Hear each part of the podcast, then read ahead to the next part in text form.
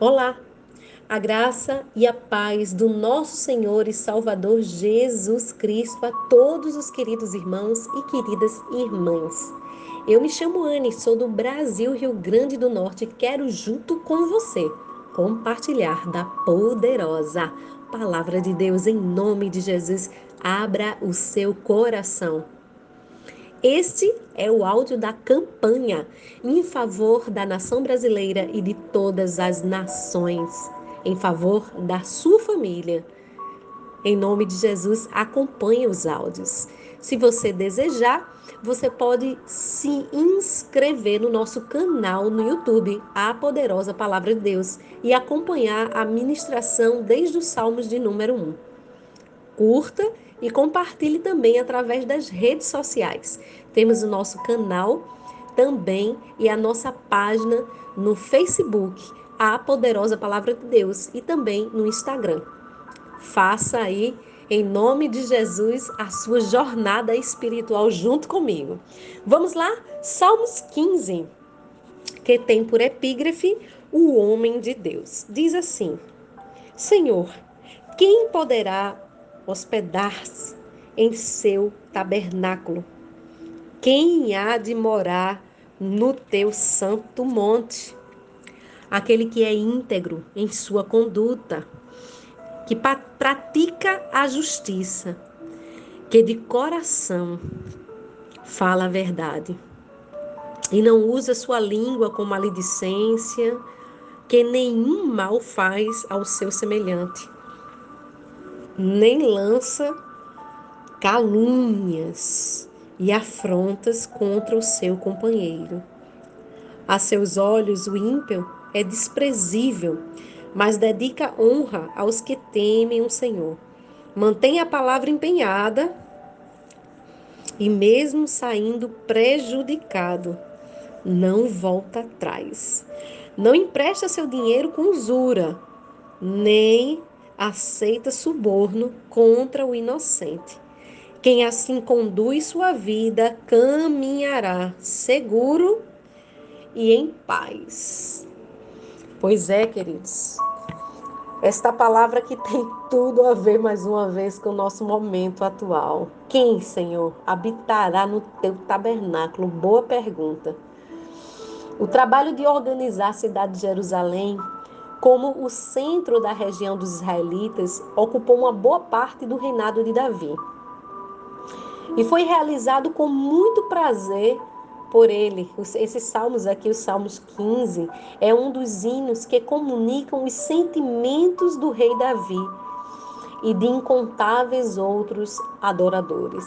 O verdadeiro servo do Senhor anseia por estar na presença de Deus. Davi mostrou esse desejo quando falou sobre o tabernáculo do Senhor no Monte Sião, em Jerusalém. E quando falou sobre o desejo de habitar eternamente com Deus. Na verdade, você sabia que Deus agora habita eternamente conosco. Porém, no corpo físico ainda estamos afastados do Senhor, mas a nossa alma e o nosso espírito ligados até a eternidade a Ele. Do começo ao fim deste salmo, o foco está na comunhão eterna com Deus. Diferente das atitudes comuns de pessoas que querem solicitar ajuda divina apenas em momentos difíceis e ignoram o Criador durante sua jornada aqui na terra. O desejo de Davi é permanecer na presença de Deus. Nós vamos meditar em diversos salmos ao longo dessa nossa quarentena e vamos perceber esse desejo de Davi expresso em muitos salmos. Você vai lembrar disso. Ele fala de habitar no tabernáculo, de morar no monte do Senhor. Na verdade, antigamente, o estilo de adoração era bem diferente. Eles tinham um santuário, o qual eles chamavam de tabernáculo. Hoje você sabe qual é o tabernáculo? O tabernáculo hoje é você, é o seu corpo. Você é o santuário onde habita o Altíssimo. Você é o tabernáculo do Senhor.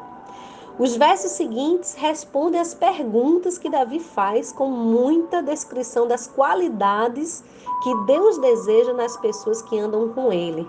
Obviamente, Os quatro versos de um salmo não são suficientes para descrever todos os aspectos da integridade espiritual, mas servem para ensinar o tipo de caráter que eu e você devemos cultivar.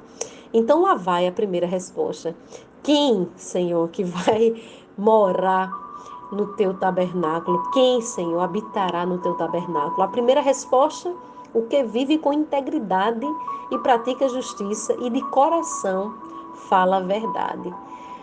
Que você possa se lembrar da oração. Que o teu espírito, alma e corpo sejam mantidos íntegros e irrepreensíveis até a vinda do Senhor, que está escrito lá em Tessalonicenses. Então, quem vive com integridade, quem pratica a justiça e quem fala a verdade com o seu coração. Davi começa com algumas características positivas. A primeira é extremamente abrangente, porque qualquer pessoa pode ser íntegro, não é verdade? Ser íntegro significa a condição de uma pessoa completa ou inteira. Em todas as coisas e em todos os aspectos da sua vida, essa pessoa procura fazer o que é certo. A integridade é o oposto da corrupção. Isso te lembra alguma coisa? Aqui, pelo menos no Brasil. As outras duas expressões desse verso vai identificar manifestações comuns da integridade. Uma pessoa íntegra tem um compromisso firme com a justiça e com a verdade. Quem não é íntegro, além de ser injusto, é um mentiroso. A descrição vai continuar com exemplos de conduta que o homem íntegro evita. O homem íntegro, ele não difama com sua língua, ele não faz mal ao próximo, ele não lança injúria contra o seu vizinho. Se você faz isso, então talvez você tenha que repensar o que é integridade. O destaque do controle da língua não nos surpreende, né? Pois é um tema muito comum nas Escrituras, desde Gênesis capítulo 3, quando encontramos exemplos das consequências das mentiras. Dois dos dez mandamentos dados no Monte Sinai tratam especificamente das coisas faladas, e Provérbios e outros livros distinguem entre o bom uso e o abuso da língua. Lá no Sermão do Monte, Jesus fez vários comentários sobre as palavras usadas por seus seguidores. E lá em Tiago, eu já li para você, é, fala sobre aprender a controlar essa linguinha. Quando diz em Tiago 3,2 que todos tropeçam em muitas coisas. Se alguém não tropeça no falar, é perfeito.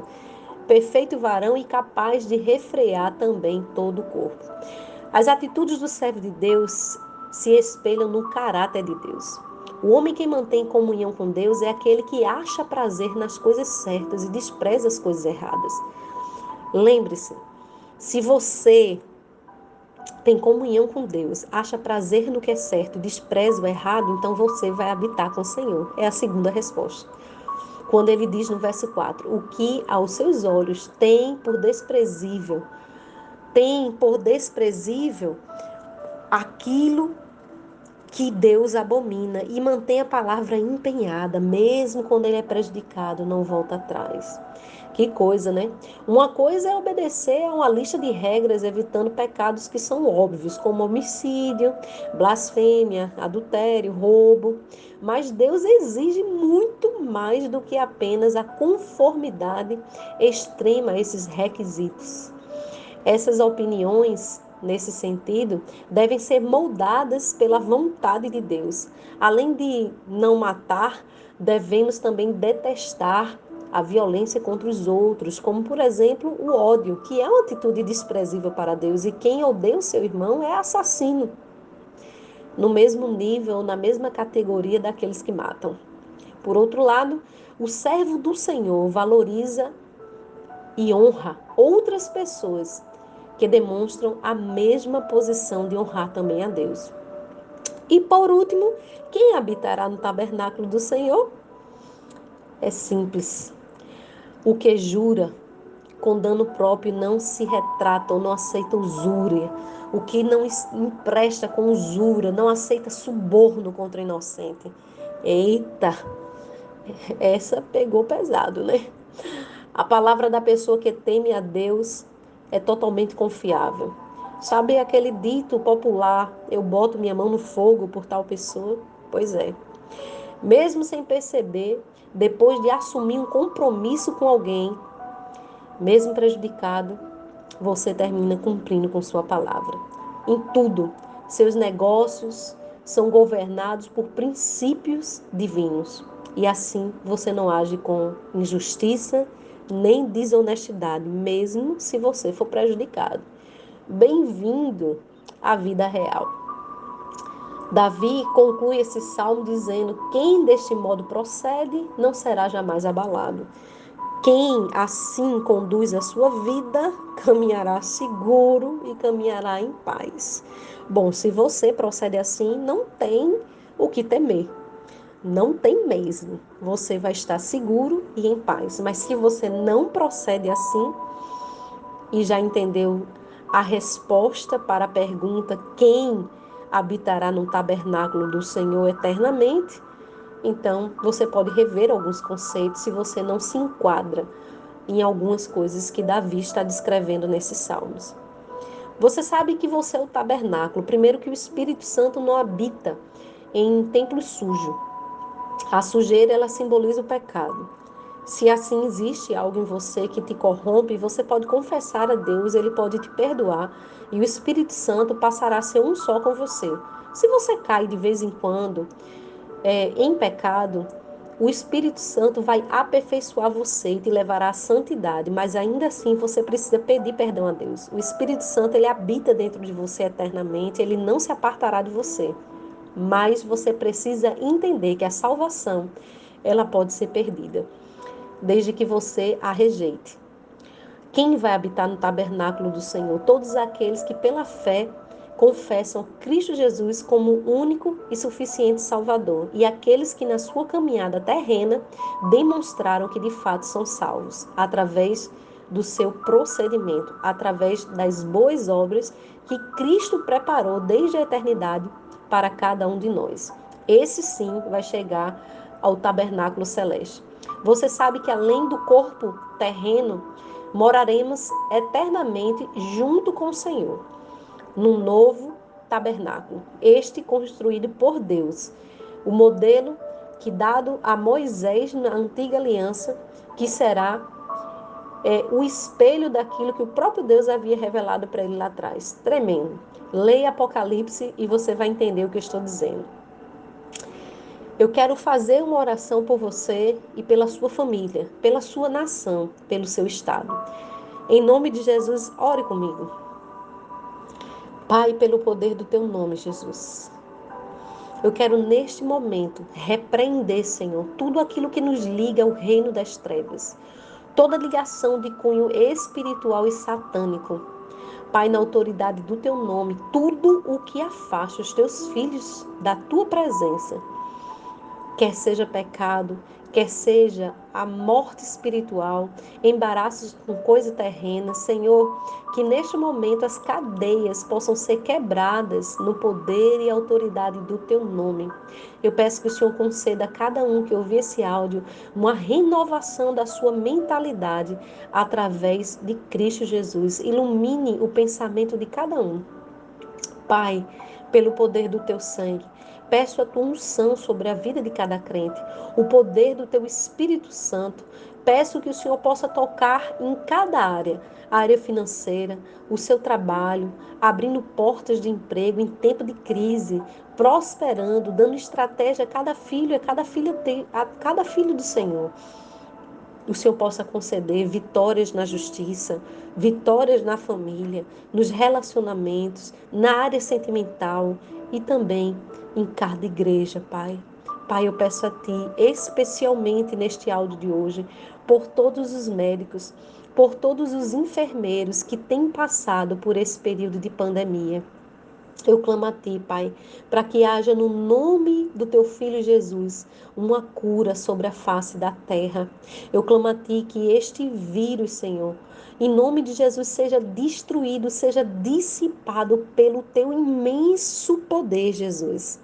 Nós repreendemos essa enfermidade, expulsamos do nosso meio todo espírito de enfermidade e de morte, Pai, e clamamos a Ti a cura divina. Clamamos ao Deus que pode todas as coisas pela restauração, pela graça, pela unção do Teu Espírito sendo manifesta em cada corpo, Pai. Onde tiver alguém infectado, Senhor, com este coronavírus, que o Teu Espírito leve a cura, que o Senhor dispense os Teus anjos, Pai, para guerrear em favor dos que são teus, aqueles que têm, Senhor, propósito contigo, Pai, e aqueles que não te conhecem, mas tu também, Senhor, os escolhesse como nos escolhesse. Que o Senhor toque cada coração, tenha misericórdia, Pai em nome de Jesus e cure muitas vidas, repreendendo todo o dano causado a esta família, Pai. Nós oramos a Ti na certeza que o Senhor está ouvindo e que o Senhor fará obras grandiosas. Em nome do Teu Filho Jesus. Amém e amém.